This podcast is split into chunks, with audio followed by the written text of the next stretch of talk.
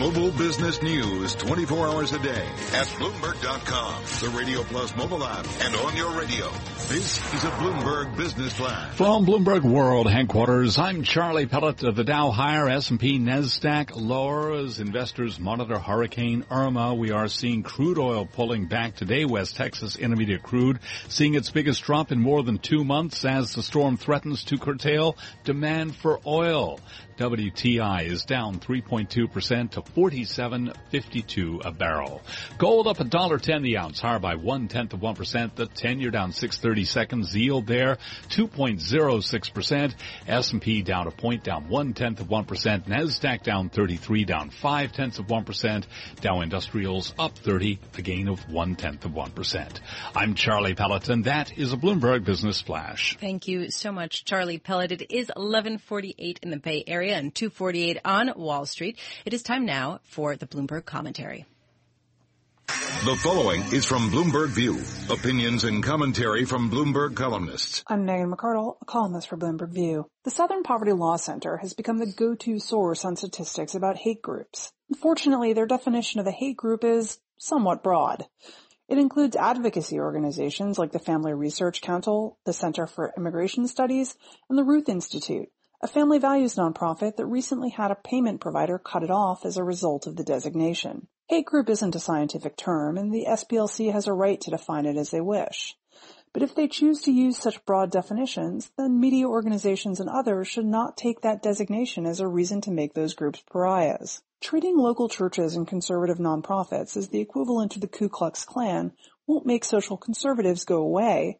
It will just widen the already bitter cultural divisions in this country especially if allegedly neutral institutions punish those on the wrong side of the divide. At a time when the country seems to be nearly at war with itself, we could all use a lot less hate. I'm Megan McArdle, a columnist for Bloomberg View. For more commentary, go to BloombergView.com or view Go on the Bloomberg terminal. This has been Bloomberg View. Bloomberg View commentaries can be heard every weekday at this time and also at 5:48 a.m., 8:48 a.m., and 11:48 a.m. Wall Street time. There's only you and me and we just disagree. Well, there's a lot of disagreement right now among GOP congressmen as well as between them and President Trump. Some of those uh, disagreements were outlined by Erik Wasson. He's a congressional reporter for Bloomberg News in Washington, D.C., and he joins us now. Erik, uh, the latest sort of uh, evidence of the fraying in the relationships on Capitol Hill is this article that you wrote about conservative House Republicans hissing and groaning at Treasury Secretary Steven Mnuchin. What happened? Yeah, let, us just say this was not Mnuchin's finest hour. He came up to the Hill this morning to try to convince House Republicans to vote for this debt ceiling suspension. It's a deal that uh, President Trump struck with uh, Democrats Nancy Pelosi and Chuck Schumer. Uh, most Republicans did not like this deal. Uh, however, was packaged with aid for victims of Hurricane Harvey, so many were under pressure uh, he came into the room and he uh, basically said, "Vote for this dealing for me." Uh, very reminiscent of Paulson's plea to Pelosi to vote for TARP for him personally, uh, and he got hissed at, and, and members got up and basically said, "You're not one of my constituents." Uh, members came out afterwards saying it was intellectually insulting, uh, and basically uh, really said it was one of the weakest performances of a Treasury Secretary they had seen.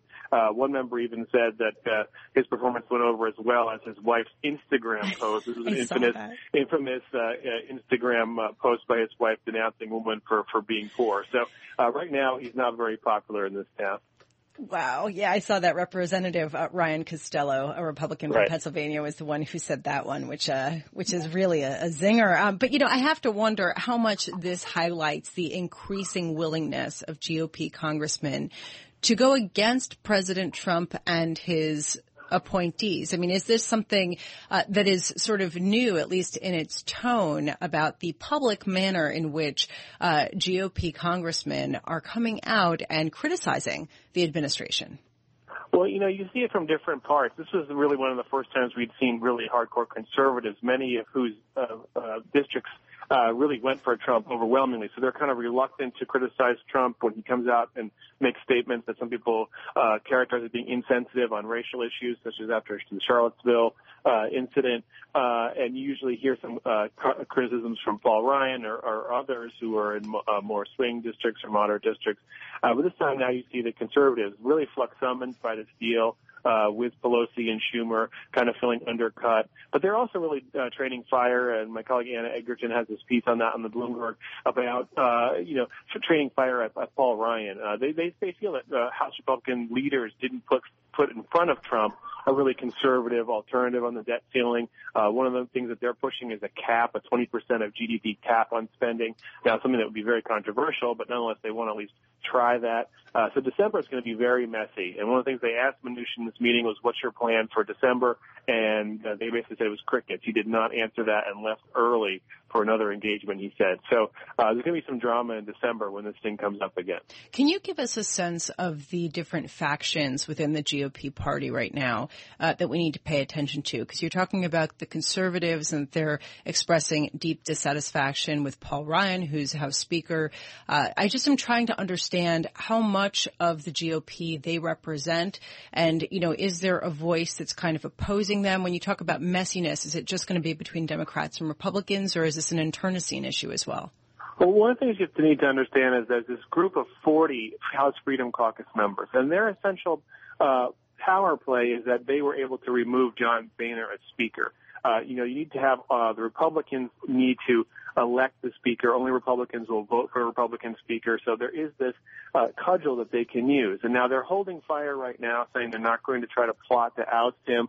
But that's always in the background. That that's really the, the power play that they have. Otherwise, you know, speakers can go to Democrats as they did in this instance and really rely on them to pass spending bills uh, in, a, in order to get out of out of jail. In this case, when the deadline is looming, and that's kind of what the Democrats are counting on. December, these deadlines will come up, and you know, you saw 133 uh, Republicans uh, vote for this deal. You know, you could see something similar in a package, uh, you know, of sort of the, the mainline Republicans plus what's the, the group that's called the Tuesday group. These are places from like, people from places like, you know, Pennsylvania and, and Ohio. They're swing districts that don't really want uh, to see a shutdown or see that kind of uh, brinksmanship.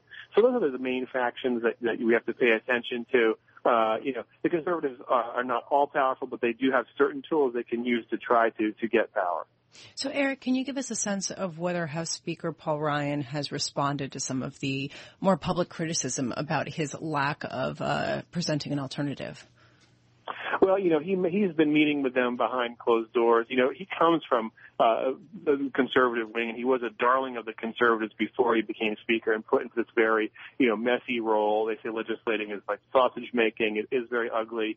Uh, you saw that it was an embarrassing moment for Ryan when he denounced uh, a three-month uh, debt ceiling extension at a press conference, and hours later, Trump undercut him. So, you know, he he is no longer sort of this pure ide- ideologue. Uh, so he has to deal with that. But I think he's explaining that to members, and right now members are saying, you know, he's in a tough position. But they want to see this tax reform bill come through with a very deep uh, tax rate cut.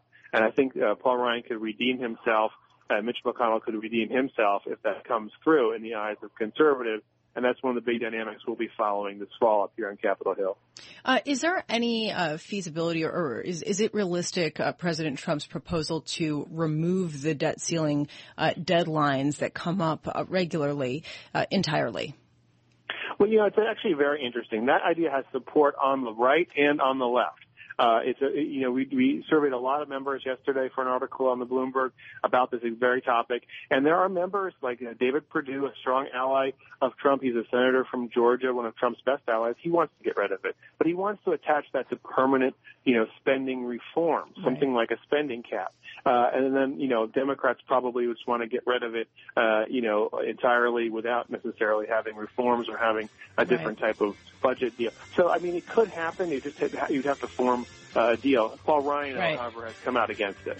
Thank you so much, Erik Wasson, Bloomberg News congressional reporter, talking about uh, the GOP's annoyance at Treasury Secretary Steven Mnuchin. I'm Lisa Abramowicz. This is Bloomberg.